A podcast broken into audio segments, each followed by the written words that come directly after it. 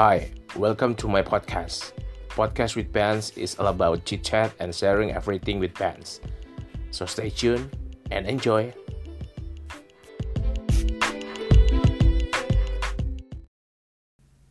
Hey ho, hello, welcome to podcast with Pants dengan Benz di sini. Ya iyalah, siapa lagi coba gitu kan.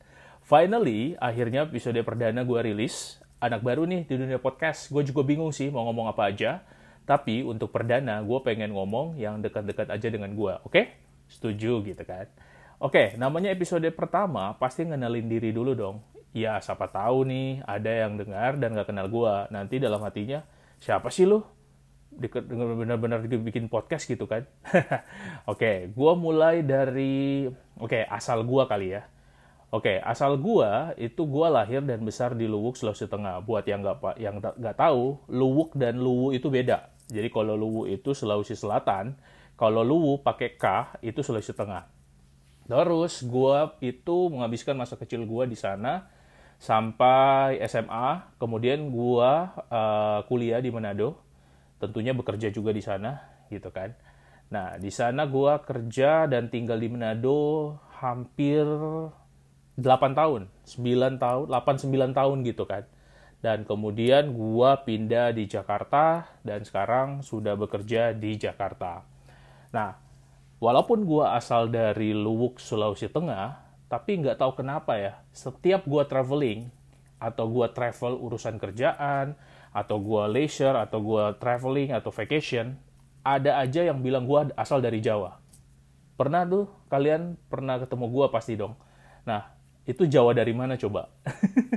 nah, gue ceritain dikit ya. Jadi ada yang bilang gue itu selalu dari Jawa. Pernah sekali waktu nih, gue visit ke kota apa ya? Kediri kali ya. Iya, di Kediri itu uh, eh, gue ngobrol dengan orang-orang di sana kan. Urusan kerjaan lah ya terus gue ngobrol terus tiba-tiba dia ngomong gini mas mas Ben itu dari Jawa ya gue bilang Jawa enggak sih bu gue bilang gitu kan kayaknya asal Jawa deh. Terus gue bilang emang kalau gue Jawa uh, Jawa mana kira-kira gitu kan. Terus dia bilang Jawa Timur ya Surabaya. Di situ gue langsung bilang what? Nah, gue nggak heran, gue heran sih kenapa dia bisa bilang gue dari Jawa ya. Gue tanya, gue bilang kenapa gue bisa dibilang uh, asal dari Jawa? gitu kan. Kata si ibunya bilang gini kalau Mas Ben itu uh, saya nggak percaya kalau orang Sulawesi. Gue bilang kenapa? Karena dialeknya itu uh, udah hilang sama sekali. Gue bilang masa sih? Kalau gue sih ngobrol walaupun pakai Jawa gitu kan mungkin lama di Jawa karena udah lama juga di Jakarta gitu kan. Tapi uh, intonasi terus apa kecepatan cara berbicara gue kayaknya masih Sulawesi banget gitu kan. Tapi si ibu itu gue juga surprise sih. Dia bilang uh, logat gue udah nggak ada gitu di uh, apa logat Sulawesinya udah nggak ada gitu. Nah, makanya gue juga bingung ibu ini kenapa dia bisa bilang gue orang Jawa gitu kan. Nah itu kalau gue traveling lokal kerjaan atau apa banyak sih yang ngira gue orang Jawa. Paling banyak memang Jawa Timur Surabaya dan Jawa Tengah. Nah itu lu bingung kan? Buat buat teman-teman gue atau siapa pun yang dengar dan pernah ketemu gue nah gue itu muka Jawa atau gimana nih? Gue juga bingung. Oke okay, yang paling surprise kalau gue traveling ke luar negeri itu mostly hanya dua negara sih. Gue dikiranya dua dari asal dua negara. Yang pertama Jepang yang kedua itu adalah Filipina Filipina. Nah kalau Filipina mungkin sih gue nggak kaget ya karena memang orang-orang Pinoy itu atau Philippines itu mirip banget sama orang Indonesia. Nah, kenapa gue bilang mirip banget? Karena banyak banget teman-teman gue yang di Sulawesi, di Manado khususnya, itu banyak banget yang sekolah di uh, Davao. Davao itu buat yang nggak tahu itu di Manila, Philippines. Jadi di daerah sana itu memang uh, banyak teman-teman gue itu sekolah kebidanan karena di sana memang istilahnya negara yang menghasilkan uh, bidan-bidan atau perawat itu yang kelasnya oke okay. karena itu kalau nggak salah ada kelas khusus ya ada universitas khusus dari Katolik kalau nggak salah itu yang buat bidan nah itu pada saat mereka foto waktu wisuda gue lihat loh kok hampir semua uh, mostly 85% ya 85% itu rata-rata ini sih apa namanya mirip orang Indonesia gitu kan. Jadi gue bilang bahwa kalau gue dikira orang Manila atau orang Philippines, itu gue bisa akui sih. Tapi kalau Jepang nih gue bingung juga nih salah satunya nih.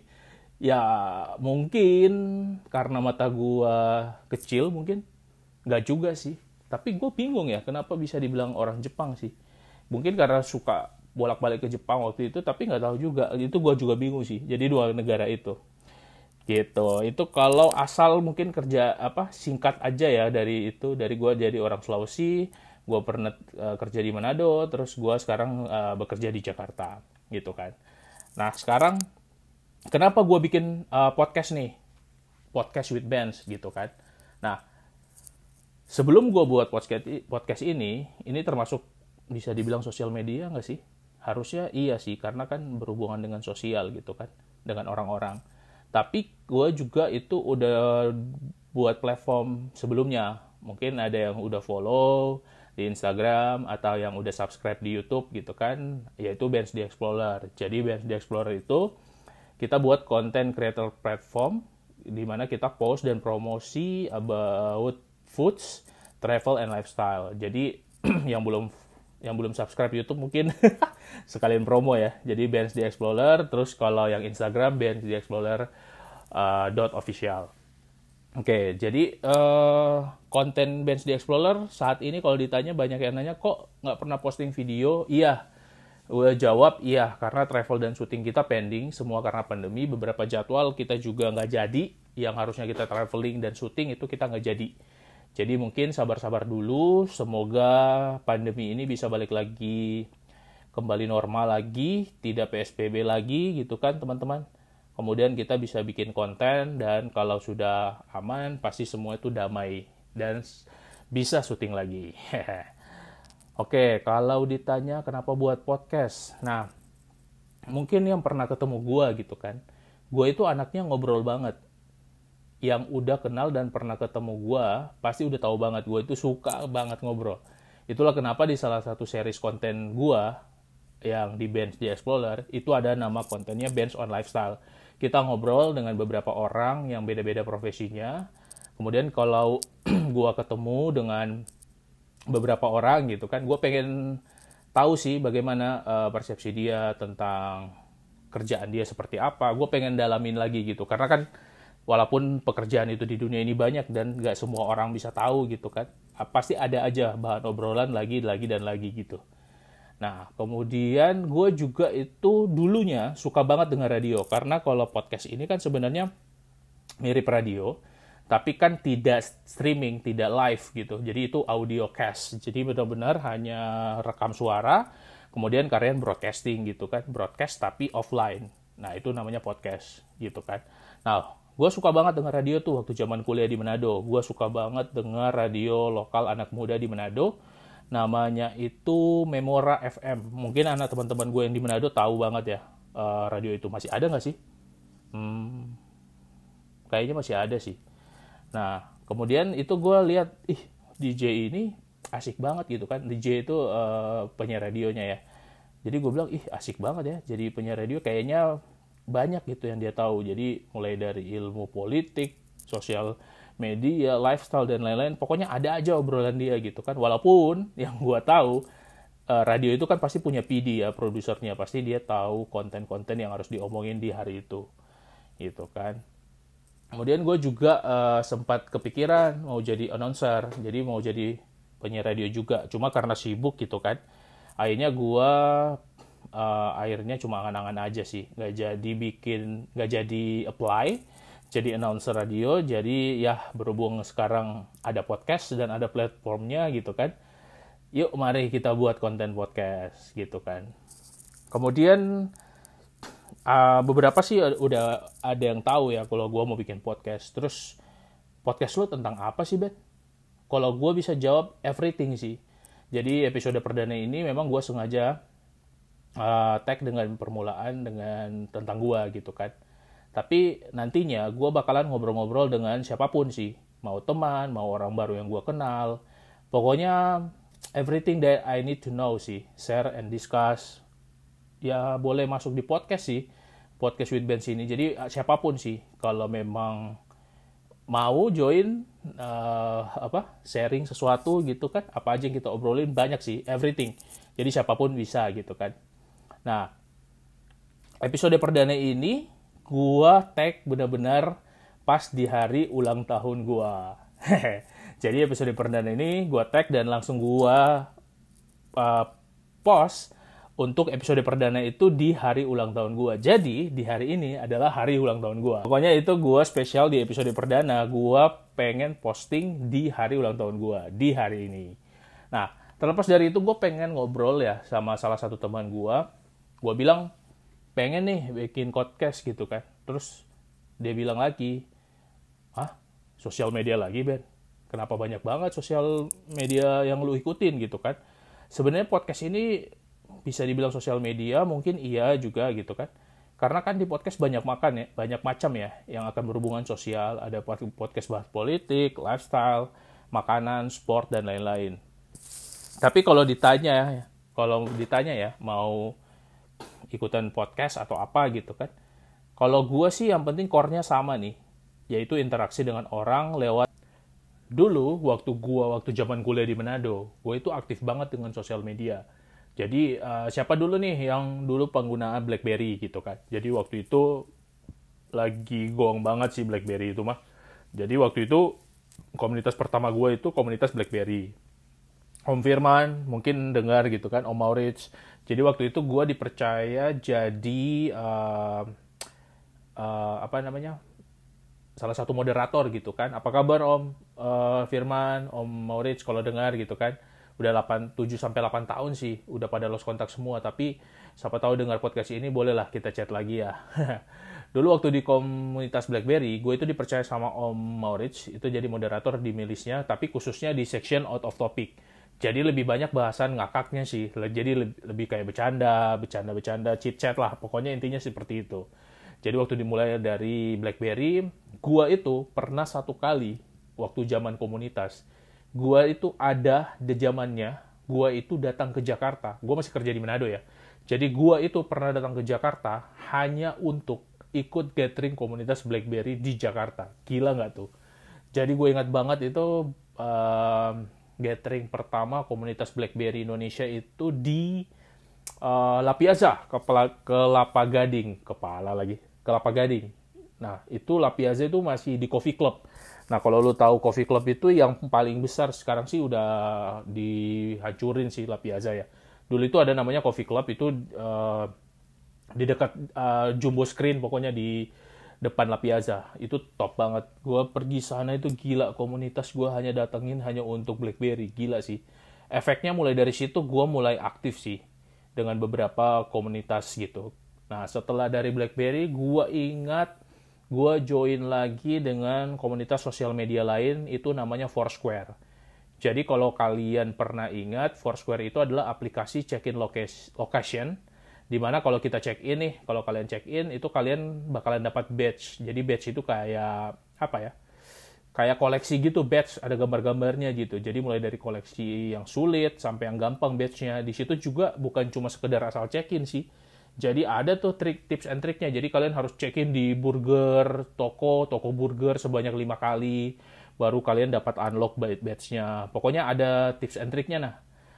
Gitulah. Jadi di Foursquare itu gue join, kemudian itu hits banget pada masanya.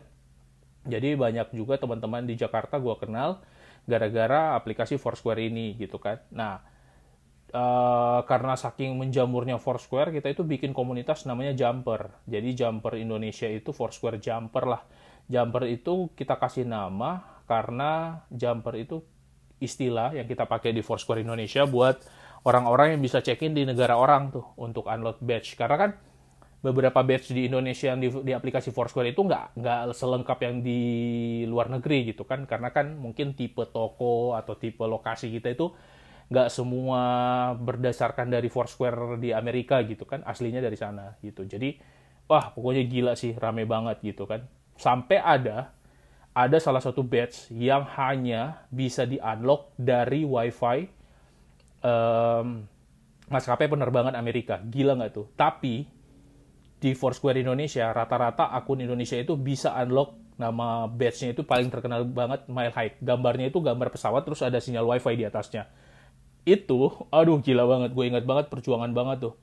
Itu hanya Om Chandra. Halo Om Chandra. Kalau lagi dengar podcast ini apa kabar Om? Gitu. Jadi Om Chandra ini uh, memang suka bolak-balik ke luar negeri gitu kan.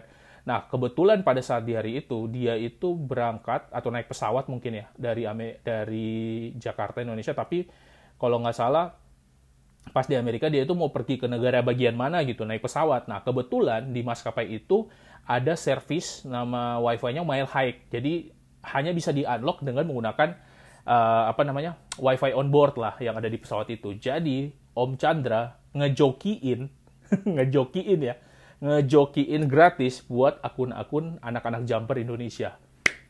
Gila, gila itu gue sampai gila salut banget. Pokoknya hanya Foursquare dan user Jumper Indonesia yang lengkap banget badge-nya. Nah, itulah kenapa orang-orang Indonesia itu jumpernya itu itu kayak apa ya? Kayak jadi obrolan di CEO CEO Foursquare sih, admin administratornya dari orang-orang Amerikanya itu itu jadi sorotan seingat gue. Jadi ya komunitas itu makin berkembang, berkembang, berkembang gitu kan. Jadi gue juga ih gila banget itu. Jadi pernah ada satu kali gue baru ingat nih jadi pada saat gue jadi jumper Foursquare itu karena saking main karena saking mainnya Foursquare gitu kan gue itu pernah sampai masuk di kayak top list website hacker mereka lah istilahnya gitu. Jadi masuk username Foursquare gue kalau nggak salah nama Foursquare-nya itu DJ Beno ya. Dulu itu masuk dalam top 20 Foursquare dunia.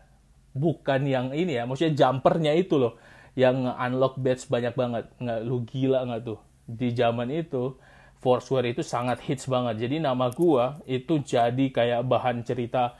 Oh ini hacker nih, ini jumper nih, suka suka apa namanya? Suka suka uh, cheat gitu kan dari Foursquare-nya gitu kan. Masalahnya kan uh, visi kita ada di Indonesia, tapi kan kita itu sampai rubah location kayak GPS fake lah istilahnya gitu untuk main khusus di uh, Foursquare jumper gitu. Nah, gue baru ingat lagi nih pada zaman zaman gue di uh, Foursquare gitu kan main Foursquare. Terus uh, kenapa suka banget berkomunitas terus ketemu orang-orang baru gitu kan. Nah di zaman dulu jadi kalau kalian tahu Foursquare uh, Foursquare komunitas Indonesia itu foundernya itu adalah Om Dino. Om Dino. Halo Om Dino kalau lagi dengar apa kabar? Jadi Om Dino ini itu adalah founder dari Foursquare. Nah, sebagai informasi ya, gue terakhir ketemu Om Dino itu kalau nggak salah ya, waktu itu gue bikin, nah ini lagi-lagi nih, tadi itu kan gue udah ikut bela-belain ke Jakarta gathering hanya untuk munas komunitas BlackBerry. Kemudian gue bikin gathering waktu gue pertama kali pindah Jakarta gitu kan. Jadi gue kumpulin anak-anak jumper itu uh, Jakarta dan lain-lain gitu. Kebetulan ada yang dari Medan juga itu. Kumpul semua di Jakarta. Gue bikin uh, eh, gue yang ngurusin waktu itu gue inisiasi lah. Jadi gue bikin gathering for square jumper di Chatterbox Plaza Senayan. Masih ada nggak sih uh, restoran itu Chatterbox? Jadi kita booking tempat di Chatterbox itu hanya untuk jumper asli. Itu kalau nggak salah ada sponsor juga ya. Waktu itu apa ya sponsornya? Lupa gue pokoknya ada sponsor juga. Gila itu waduh sponsor dari salah satu kayak startup gitu sih Pokoknya banyak sponsor waktu itu gue inget banget. Nah, bahas lagi nih, kembali lagi dengan uh, Om Dino. Jadi, kenapa gue banyak ketemu teman-teman di Jakarta, kemudian komunitas gue suka ikut gitu kan. Jadi, Om Dino ini adalah yang tadi gue bilang founder Foursquare gitu kan. Jadi Om Dino ini adalah salah satu manajer dari Cherry Bell. Bukan salah satu, emang manajernya kali ya. Nah, jangan sedih. Dulu, sebelum mereka hits di TV, gua itu udah kenal lebih dulu dikenalin Om Dino. Jadi di masa itu kalau kalian tahu kan Cherry Bell yang versi awal ya, itu masih ada Wenda, Anissa Chibi, Wenda Chibi, Feli Chibi, itu semua, all you name it, itu semua, hampir semua follow gue di Twitter, masih zaman Twitter waktu itu. Gila, Cherry Bell itu hits banget pada saat itu. Nah, kemudian akhirnya gue pindah Jakarta itu sekitar uh, eh, 2011 ya kalau dihitung hampir 9 tahunan gitu kan gila itu nggak sangka banget sih gue bisa ketemu dengan Cherry Bell sebelum mereka debut waktu itu waduh gila keren banget gara-gara komunitas juga tuh Kemudian setelah gua di Jakarta, uh, makin berkembang tuh BlackBerry udah mulai turun sih pamornya. Kemudian Foursquare udah mulai turun juga pamornya. Sekarang sih aplikasi itu masih ada ya Foursquare. Kalau BlackBerry komunitasnya mungkin ya udah nggak ada kali ya. Mungkin masih ada tapi udah nggak aktif. Foursquare ya udah tidak tidak seperti hal dulu yang kita lakuin jumper untuk check-in bed sih. Kayaknya itu sekarang udah jadi aplikasi check-in lokasi biasa. Nah, setelah itu gue pada saat pindah Jakarta langsung uh, apa namanya ikut komunitas iPhonesia. Jadi iPhonesia itu uh, komunitas iPhone terbesar di Indonesia. Saat ini sih masih hits, masih masih eksis. Jadi waktu itu uh, gue kenal dengan Om Aris Lukman, founder iPhonesia. Halo Om, kalau lagi dengar podcast ini, staff-staff semuanya teman-teman. Nah mungkin bisa kali ya next podcast uh, ngobrol dengan Om Aris gitu kan bahas tentang iPhone. nah kemudian pada saat gua join itu gua ketemu lebih luas lagi pertemanannya tuh karena kalau yang di iPhonesia itu banyak apa ya profesional kerja iya sudah pasti tapi uh, iPhone dan fotografi entusias di seluruh Indonesia itu gua kenal gila sampai ada waktu zaman gua join iPhonesia gua sempat ikutan komunitas levitasi. Ngeri nggak loh? Levitasi itu ya kalau kalian tahu, levitasi itu ada komunitasnya di mana kalau foto dia seolah-olah loncat tapi kayak terbang, bukan loncat biasa ya. Kalau loncat biasa yang biasa kalian lihat di foto di pantai orang loncat di pantai rame-rame itu loncat sih. Tapi kalau levitasi itu ada apa ya? Ada patternnya. Jadi levitasi itu lebih cenderung kayak lu foto tapi estetiknya itu kayak kayak lu melayang aja levit levit levitate jadi kayak melayang jadi bukan loncat asal gitu nah itu gue belajar juga tuh sampai kita bikin waktu itu pernah apa ya pernah kayak foto foto walk ya. Foto walk itu kayak berkumpulnya orang-orang komunitas yang demen foto tapi kita uh, komunitasnya levitasi. Nah itu khusus levitasi tuh. Gila. Itu gue kenal dengan komunitas levitasi juga pada saat gue join di uh, iPhonesia gitu kan. Nah, kemudian gue juga join iPhonesia itu, nah iya gue baru ingat juga nih, pada saat join iPhonesia, kita itu pernah, gue salah satu yang membantu sih, itu projectnya Om Tubi, Tari, Kemal, nah, mungkin teman-teman iPhonesia pernah ingat, waktu itu kita bikin kayak foto apa ya kayak foto walk gitu sama kayak kom, apa berkumpulnya komunitas event lah bikin event lah. Komunitas foto walk itu. Jadi kita itu bikin temanya itu fashion yang gua nggak nyangka. Jadi yang menginisiasi itu Om Tubi itu Om Tubi itu sampai ngebooking model profesional. Gila nggak tuh? Itu nama modelnya gue masih ingat dia masih follow gue di Instagram namanya uh, kembar sih. Uh, itu Vicenza Nisa sama Risa. Halo kalau lagi dengar juga Nisa dan Risa. Jadi itu gue sampai hah? Gue ini baru pindah di Jakarta terus ternyata komunitas-komunitas di Jakarta ini orang-orangnya hebat-hebat semua ya. Maksudnya yang memang berhubungan dengan sosial media kemudian berkomunitas itu memang benar-benar apa namanya ya bisa dibilang full full passionate gitu sangat-sangat sangat-sangat bergairah untuk dalam komunitas ini gitu kan Nah, jadi itu beberapa kali gue ikut photo walk di Iphonisia. Sekarang itu gue udah bisa dibilang udah nggak udah nggak ikut lagi perkembangan Iphonisia. Tapi gue sering lihat sih kalau mereka suka ada photo walk juga Iphonisia sekarang di tetap, mereka masih aktif sih Iphonisia. Tapi udah jarang banget kumpul-kumpul gitu. Apa kalau mau foto walk mungkin sering gue lihat event-eventnya sih. Ya semoga aja Iphonisia tetap masih eksis terus ya gitu. Tapi kalau di ingat-ingat lagi ya, kalau berhubungan sama flashback mengenai sosial media, komunitas yang gue ikutin selama ini, gue baru ingat gue pernah ikut salah satu kompetisi yang diadain sama Goose Cloud Indonesia. Jadi kalau yang nggak tahu, Goose Cloud itu adalah advertising agency company. Jadi mereka itu agensi yang menghandle global influencer untuk menghubungkan dengan brand. Uh, kemudian headquarter mereka itu ada di semua negara ASEAN sih dan Amerika. Jadi waktu itu mereka bikin kompetisi global influencer. Jadi mereka itu kayak bikin campaign uh, mencari global influencer mana yang sangat uh, menginfluence gitu. Jadi mereka itu jadi kita bikin kayak campaign, campaign and post gitu kan mengenai news and lifestyle, sosial media gitu kan. Kemudian kita connect dengan akun dari Guslaw kita. Nah, itu itu kalau kompetisinya gue ingat hampir satu bulan sih. Jadi tiap hari itu kayak gue kayak apa ya? Kayak produser TV atau acara gitu. Tiap hari harus cari event ter up to date, terus harus cari lifestyle ter up to date, terus kayak macam di bidang food di mana itu. Pokoknya udah berhubungan dengan yang sangat happening lah di saat itu. Nah, itu gue harus bikin post sama bikin campaign gitu. Jadi kayak macam ada jalan ceritanya di akun gue gitu. Nah, di situ gue ikut selama satu bulan dan tahu nggak tahu nggak hasilnya apa? Gue menang juara satu. Gila nggak tuh? Gue baru ingat. Ya serius, gue baru ingat. Gue menang juara satu Global Influencer Gas Cloud Indonesia dan hadiahnya waktu itu kalau nggak salah iTouch. Nah, untuk iTouch di saat itu, waduh, udah levelnya itu udah kayak iPhone 11 Pro yang sekarang sih harusnya ya. Karena iTouch iTouch itu adalah salah satu yang heboh banget lah waktu itu. Pokoknya setelah iPod generasi iPod itu iTouch itu sangat-sangat uh, apa namanya luxury lah, mewah pada saat itu. Jadi gue uh, menang di Ghost Cloud itu. Mungkin itu salah satu ini ya bisa dibilang kenapa gue bikin podcast atau beberapa platform gue Bench di Explorer gara-gara itu ya. Karena dari dulu gue orangnya suka explore sih beberapa tentang yang happening, tentang news, lifestyle, foods, apa pun itu berita ya mungkin itu salah satunya uh, kenapa gue berkecimpung di dunia sosial media sampai sekarang sih. Dan kenapa gue juga bikin podcast, bisa dibilang seperti itu.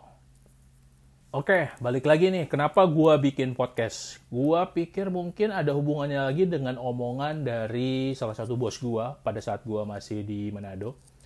Mungkin iya, mungkin juga benar kali ya. Jadi waktu itu gua masih kerja di Manado, uh, di salah satu lah FMCG terbesar di dunia. Uh, buat yang penasaran yang punya sabun Lifebuoy.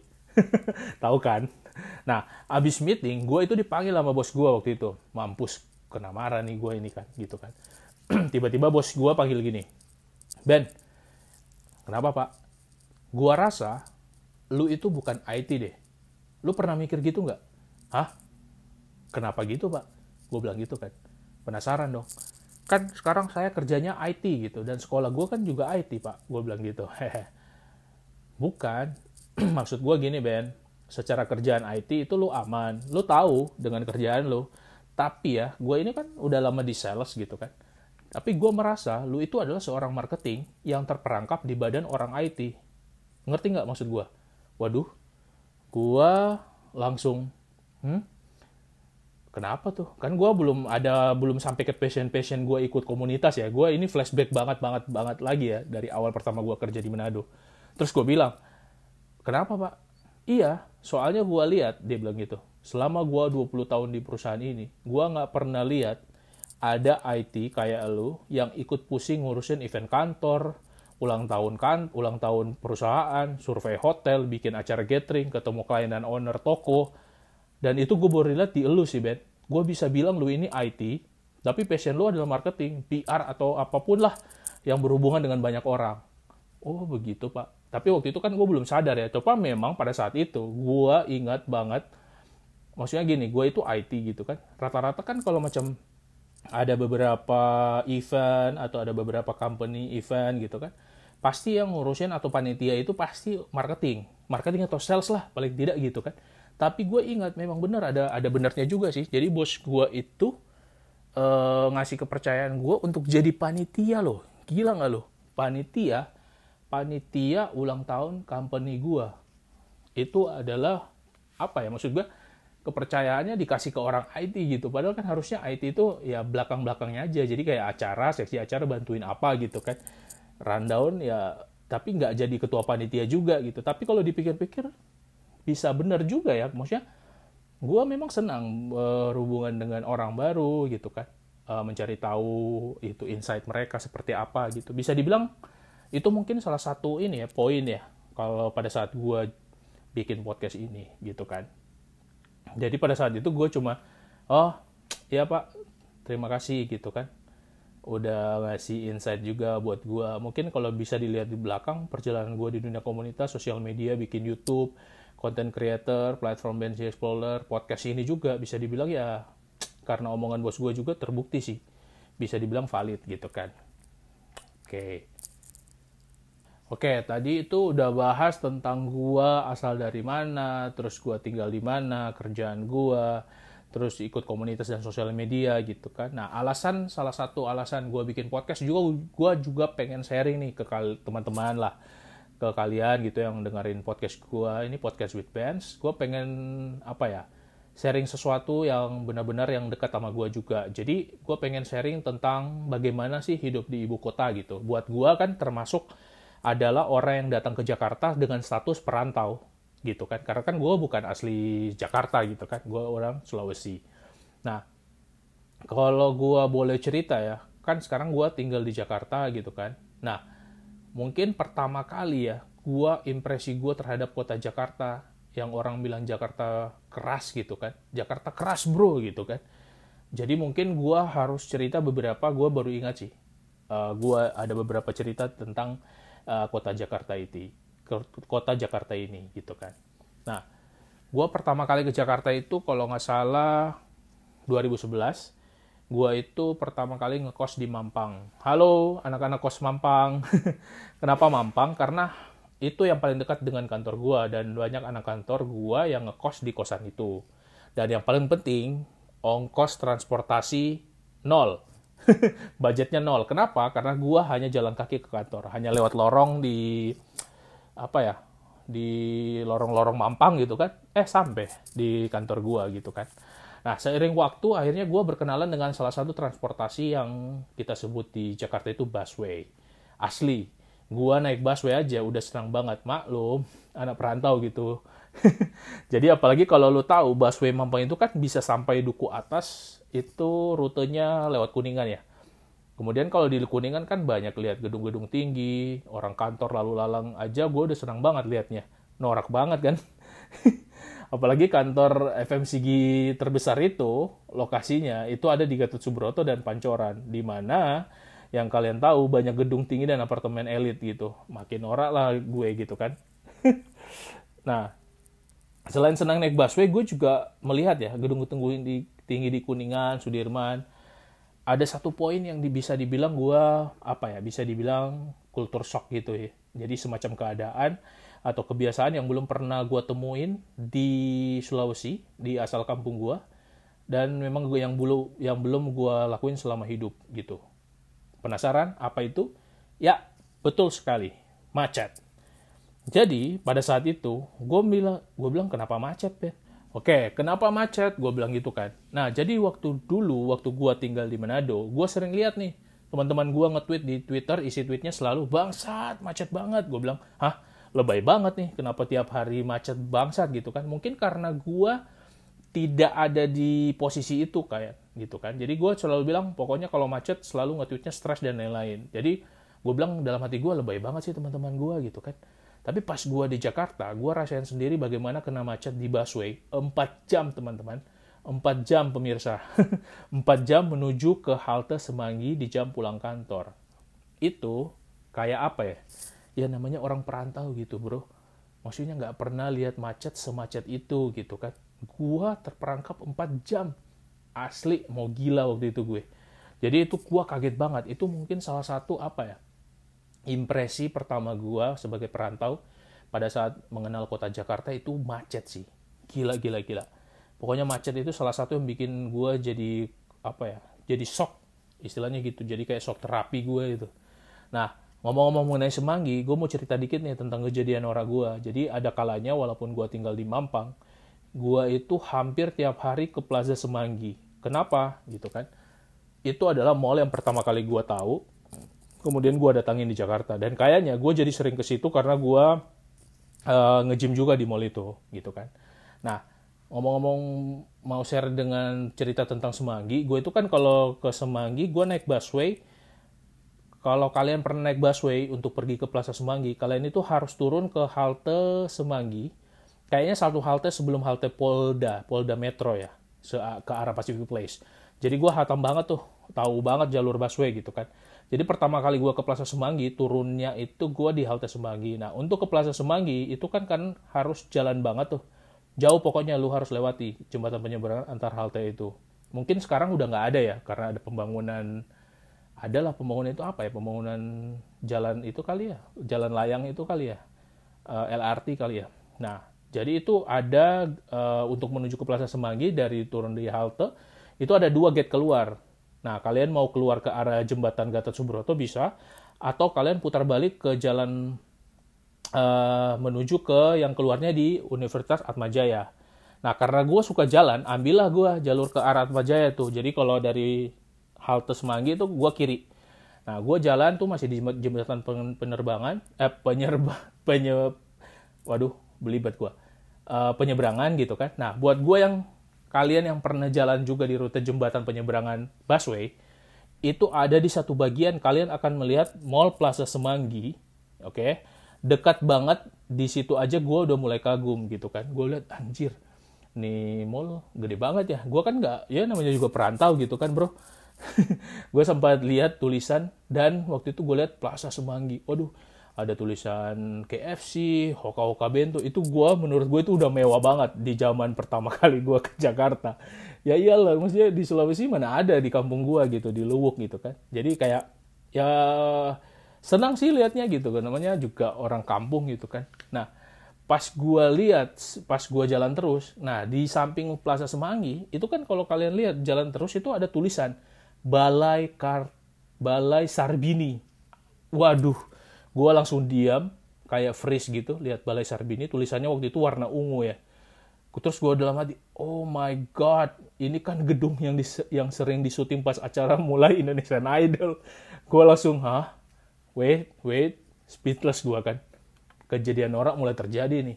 Gue ambil HP, gue selfie buat video ala-ala dengan background Balai Sarbini dan gue post di Facebook di mana saat itu Indonesian Idol hype banget di kampung gue.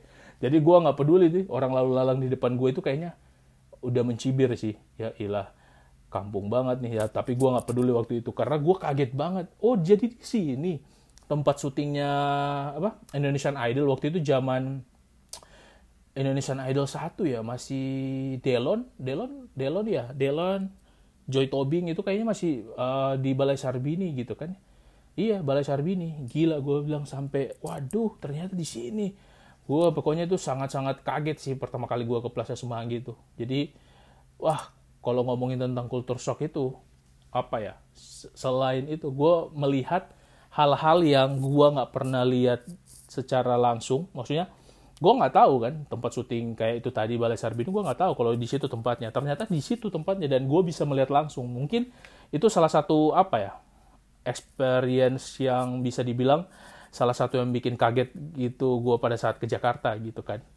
Tapi kalau ngomongin tentang kultur shock di Jakarta ya, kalau gue bisa share-nya selain macet, terus gue melihat hal-hal yang live langsung yang biasa gue lihat di TV gitu kan, gue merasakan pas awal mulai datang ke Jakarta, orang-orang ibu kota Jakarta ini semua kayak apa ya, diburu-buru waktu. Jadi semua pengen menang, pengen untung, pengen semuanya dia, dia, dan dia gitu kan. Ngerti kan maksud gue? Egosentris lah. Jadi pada saat itu gue mau cerita juga nih, gue baru ingat. Jadi ada kejadian di busway. Uh, ini kayaknya udah jalan tiga bulan gue di Jakarta sih. Di mana di mana gue masih adaptasi kagetnya gue dengan kultur shock ini di Jakarta gitu kan, dengan orang-orang yang apa namanya buru-buru terus egois gitu dan lain-lain ya semua semua daerah juga ada cuma karena di Jakarta terkenal dengan sifatnya ego gitu kan jadi mungkin gue kaget banget karena dari Sulawesi kulturnya kemudian datang ke Jakarta itu benar-benar beda gitu kan. Nah, uh, eh, gue ingat waktu itu gue di busway, gue masih ingat sih detailnya sampai sekarang. Mungkin ada hubungannya dengan buru-burunya orang Jakarta dan gue jadi kepancing. Jadi, gue itu, gue ingat ya, gue pernah berantem dengan orang di busway. iya, gila hampir mati anak orang tuh kalau gue ingat. Ya pernah, gue pernah berantem di busway di uh, iya di Jakarta. Gue pernah berantem dengan orang di busway di Jakarta. Jadi waktu itu gue ingat jalan tiga bulan gue di Jakarta gitu kan, untuk adaptasi di lingkungan baru khususnya Jakarta bisa dibilang apa ya? Uh, pada saat gue naik busway itu after hours, jadi di jam pulang kantor. Semua transportasi kalau di zaman waktu gue itu nggak tahu sekarang ya, karena gue sekarang udah nggak pernah naik busway lagi. Jadi di jam 4 jam 5 itu gue ingat banget transportasi di daerah Kuningan di arah Pancoran, Kuningan Timur, Mampang itu semua full. Khususnya pada saat itu jam 4 jam 5 berarti kan jam pulang kantor gitu kan. Nah khususnya busway, gue naik. Kejadiannya itu waktu itu gue ingat di busway uh, dari Pancoran Barat menuju ke Mampang. Gue mau pulang. Tapi kan kalau kalian mau ke Mampang, kalau kalian pernah naik busway, itu kalau nggak salah dia harus uh, transit dari Pancoran dari kalian harus turun di Pancoran Barat. Halte Pancoran Barat baru kalian uh, menuju ke halte Kuningan Timur baru kalian bisa ambil busway yang menuju Mampang gitu kan, pulang ke kosan gitu kan. Nah, waktu itu gue ingat dari Pancoran itu macet banget, Bro. Jadi macet banget serius jadi di dalam busway itu padat banget. Nah, bayangin aja dengan badan segede gua dan selebar gua, gua udah mepet banget di siku orang. Jadi kiri kanan gue itu mepet. Jadi wah gila sih itu gitu kan. Nah, gua kan nggak nggak tahan sempit-sempitan gitu kan. Tapi gua uh, tetap ikutin karena kan mau gimana lagi gua pulang harus hemat transportasi dan lain-lain gitu kan. Udah ngendem lah gue di busway itu tapi memang benar-benar nggak bisa ke mana-mana memang benar-benar kiri kanan gue tuh mepet dengan badan orang gitu kan nah yang tadi gue bilang kan lu harus turun di halte Pancoran Barat ya, eh, sorry di Kuningan Barat gitu. Nah baru kalian bisa ambil busway uh, ke Mampang gitu. Nah gue harus transit di situ tuh. Nah busway itu kalau lagi rame, kalau nggak salah untuk nurunin penumpang dia langsung, yo yo turun turun turun gitu kan. Terus gue itu nggak sampai semenit buka pintunya, jadi keluar orang buru-buru gitu kan. Nah posisi gue itu pas di tengah. Nah bayangin gue kan harus menerobos beberapa orang permisi permisi permisi gitu nah uh, kadang kala ya kalau gue sering lihat kadang kala kan kalau petugasnya nggak lihat orang di belakang dia nggak sampai lihat orang turun semua tiba-tiba pintunya ditutup otomatis nah lu bayangin ya seingat gue kalau lu ditutup otomatis pintunya lu itu akan kebawa sampai ke halte kuningan apa gitu nah itu kan udah lewat beberapa halte untuk lu pulang ke Mampang. Nah, otomatis kan lu harus putar balik wow, di Kuningan lebih macet lagi untuk lu putar balik lagi ke Kuningan Barat. Nah, itu posisinya makanya gue bilang gue harus cepat-cepat turun gitu kan. Nah, di tengah-tengah gue menerobos di saat itu, pintunya kebuka nih. Terus penumpangnya, eh, si petugasnya bilang gini, ayo turun, turun mas, ayo turun, turun, turun, turun gitu kan. Nah, pada saat gue baru mau turun, di depan gue itu ada pasangan anak muda sih. Uh, cewek cowok lah, pulang kantor, tapi itu pegangan tangan men gue bilang ini pegangan tangan ya nggak apa-apa sih kalau lu pacaran gitu kan maksud gue ini kan di mana-mana kalau orang turun dari apa pun ya mau dari busway mau dari lift itu kalau lo tahu walaupun itu sudah jadi apa ya udah jadi common udah jadi common treat sih. Maksud gue memang lu harus dahulukan orang keluar dulu. Jadi jangan norak untuk masuk duluan gitu. Karena memang semua transportasi ataupun fasilitas harusnya yang turun dulu yang keluar baru lu, lu naik gitu kan. Jadi uh, petugasnya juga bilang gitu kan. Eh ayo yang turun dulu yang turun dulu yang turun dulu. Biasa suka dengar gitu kan. Nah di depan gua itu pas gua mau turun kan harus cepat-cepat tuh. Wah gua udah buru-buru nih di dalam udah sempit gua masuk keluar. Terus gue bilang maaf mas maaf mbak yang turun dulu ya. Maksud gua supaya dia lepasin tangan mereka berdua itu pegangan tangan gitu. Lagi pegangan tangan maksud gue permisi permisi. Gue mau lewat tengahnya gitu kan. Posisinya kalau lu perhatiin kalau orang antri di busway itu kiri kanan itu ada orang tapi tengahnya itu dikosongin buat orang yang mau turun gitu. Nah posisi yang kosong itu dihalangi sama tangan mereka berdua gitu dan posisi mereka di depan. Terus gue bilang maaf sorry sorry saya turun dulu mas permisi. Loh kok malah dia mau masuk gitu malah ngedorong gue mau masuk ke dalam gitu kan? Gue bilang maaf mas sorry sorry sorry. Karena dia tidak mengindahkan apa yang gue omongin kayak apa ya maksudnya tetap maksain dia masuk duluan karena dia pengen masuk gitu kan. Karena gue panik pintu udah mau ditutup nah lu bayangin ya tangan gue segede gaban ini tepis tangan mereka dan gue dorong mereka berdua ke samping. Ceweknya itu nempel di pintu busway. Lakinya tersungkur di bawah uh, pintu busway. Lu bayangin gak tuh? Terus beneran nempel. Jadi ceweknya itu beneran nempel nangis langsung. Terus uh, si cowoknya itu jatuh di bawah pembatas busway. Tiba-tiba semua hening gitu kan. Hening gitu kan. Terus uh, cowoknya uh, apa namanya liatin gua. Terus gua liatin balik gitu kan. Ya namanya juga gua apa ya maksudnya nggak mau cari berantem gitu. Terus gua langsung bilang gini anjing lu gua bilang. Kan gua udah bilang tadi permisi gua keluar dulu gitu kan. Kalian malah dorong gua masuk gua bilang gitu. Lu dengar gak sih? Terus gue bilang lagian di mana mana gue kasih orang turun dulu baru kalian masuk. Terus gue bilang goblok emang gue bilang gitu kan. Gue tinggal tunggu nih kalau lakinya berani ya udah gue hajar di situ gue tunggu um, apa di apa gue tunggu kalau dia ada reaksi ternyata si cowoknya langsung ambil ceweknya langsung masuk lagi terus didamain tuh didamain sama si petugas busway. Terus gue bilang dalam hati gue tungguin nih. Oh ternyata udah jalan gitu. Terus gue jalan gitu kan sambil diliatin orang-orang gitu kan udah pada udah pada apa ya awkward gitu kan gue lewat abis berantem gitu. Terus dia bilang gini uh, terus gue dalam hati bilang gitu waduh gue nggak niat sampai segitunya sih cuma kali ini gue kepancing sih tapi di saat itu gue di saat di hal yang sama gue juga bilang dalam hati wah Jakarta memang keras ya bro Oke, dari tadi kalau ngomongin siapa gua, siapa band, banyak banget yang berhubungan dengan sosial media ya kalau dilihat-lihat. Itulah kenapa gue juga nggak jauh-jauh sih dari dunia itu yang gue kerjakan sekarang. Selain kerja regular gue yang setiap hari. Nah, tapi kalau gue bisa bilang ya, perkembangan sosial media itu benar-benar beda di tahun 2020 ini.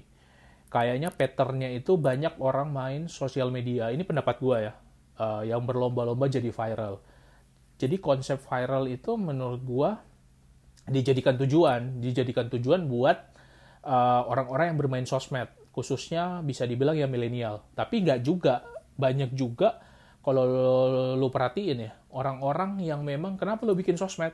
Ya biar viral aja, banyak yang lihat, banyak yang nonton, banyak yang share. Waduh, gue uh, sebenarnya sih gue bilang nggak ada yang salah ya dengan proses itu. Jadi uh, mereka itu berlomba-lomba yang gue perhatiin ya, rata-rata orang-orang main sosmed itu pengen jadi center attention. Jadi kayak akibatnya bisa positif, ada juga yang negatif gitu kan. Pasti kalian tahu lah berita yang miris sekarang ini, beberapa yang lagi heboh. Ada yang tentang COVID, pasti tentang COVID-19 gitu kan. Ada juga yang jualan kue bantal jadi lagu tuh. odading-odading gitu kan. Ya, sampai ada yang paling baru nih yang gue lihat itu, ada oknum guru yang main TikTok sambil doain murid meninggal. Itu gila nggak tuh? Maksud gue, apa ya? Maksud gue, bingung gue ngomongnya. Pokoknya gue juga bingung sih, kenapa, apa ya, maksudnya, kaget sosial media mungkin, tapi gue juga bingung kenapa bisa bisa bisa berpendapat bisa bikin sesuatu konten.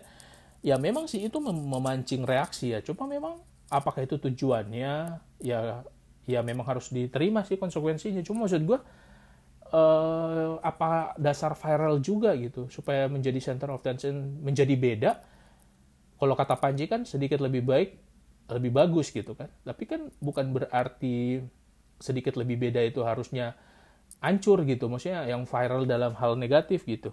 Nah itu gue juga pusing sih. Kenapa banyak banget apa konten-konten di sosial media itu yang viral tapi uh, kontroversi gitu. Menurut gue nggak ada salahnya sih pengen viral, tapi harus ada tanggung jawabnya juga gitu. Harus ada tanggung jawab penuh yang berbuat di sosial media ini. Lu sadar nggak apa yang lu post di sosial media itu akan tersimpan terus selamanya di dunia internet.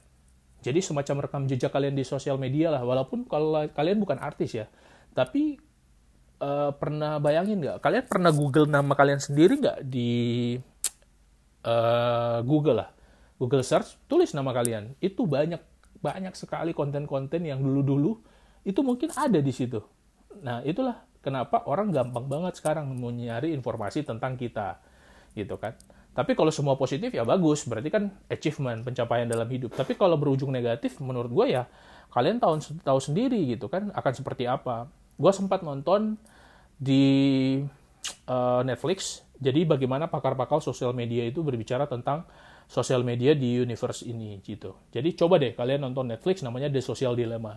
Jadi apa ya di Social Dilemma di film series itu The Social Dilemma dia menceritakan tentang uh, bagaimana orang-orang main sosmed, sosial media itu oh, bagaimana datanya ada di mereka, bagaimana histori mereka ada di sana, bagaimana posisi-posisi mereka ada di mana, semua kegiatan yang mereka lakuin ditahu gitu. Nah, itu semua terekam dalam sosial media kita. Nah, sekarang kita ini hidup di dunia yang benar-benar ya berhubungan dengan sosial media gitu. Jadi kalau ya menurut gue apa ya bijaklah bersosial media sih. Tapi ya itu tadi gue bilang gue nggak bisa ngaturin semua orang-orang yang bersosial media ya. Cuma maksud gue yang sangat miris adalah ketika ada orang yang pengen viral, nggak ada salahnya ya. Ini gue bilang nggak ada salahnya pengen viral. Tapi viralnya itu yang yang memang sesuai dengan kapabilitas lu, ya harus positif lah.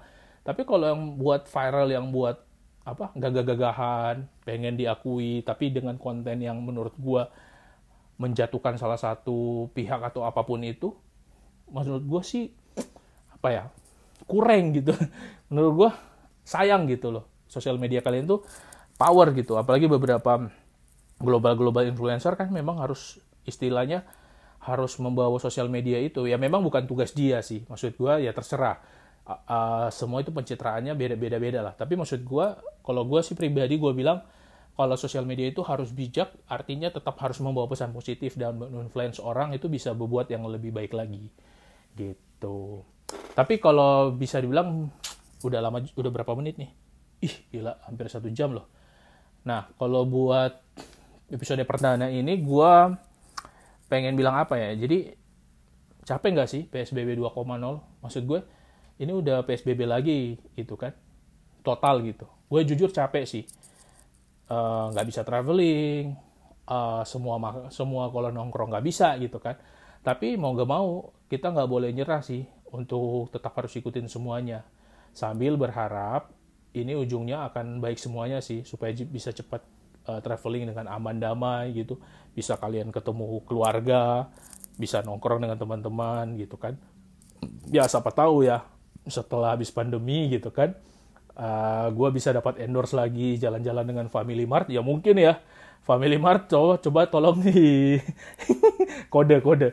Family Mart tolong boleh please jadikan saya brand ambassador. Ya udahlah. Oke di episode perdana kayaknya cukup ya.